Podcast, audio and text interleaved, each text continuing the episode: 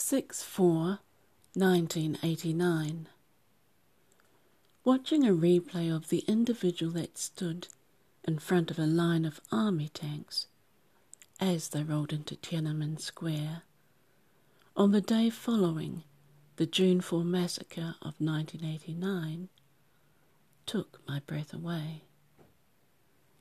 It could have cost the young man his life, though it is thought that he was swallowed up by the crowd and escaped.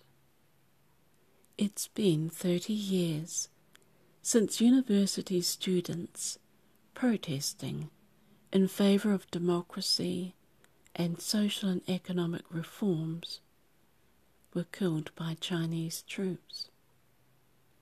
China is as tight lipped about it now as it was then.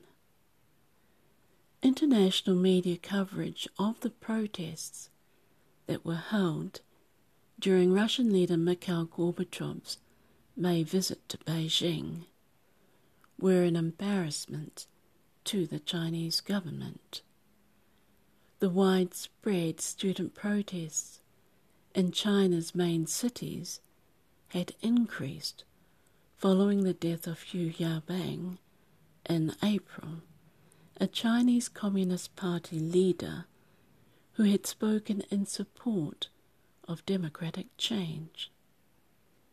The government reacted harshly and sent troops to fire on students that had gathered in Tiananmen Square.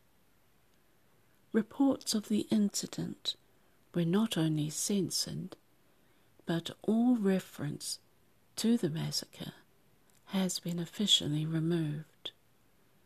The Chinese public have no access to research it, and the Communist government refuses to acknowledge the role they played on that fateful day. They squashed everything concerning the matter with the intent that it be forgotten. We who live outside of China and its repressive influence, owe it to the memory of those brave students and others that died with them, the numbers of which are rumoured to be in excess of tens of thousands, to keep the story alive.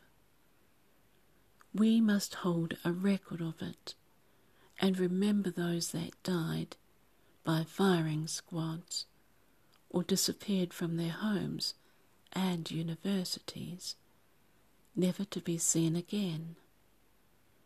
What is hidden there should not be forgotten here, nor should we forget the inscrutable face of those that rule China.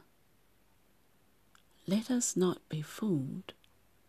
As modern and forward thinking as its technology and economics may be, China's politics and the underbelly of the dragon has not softened or receded from what it was before.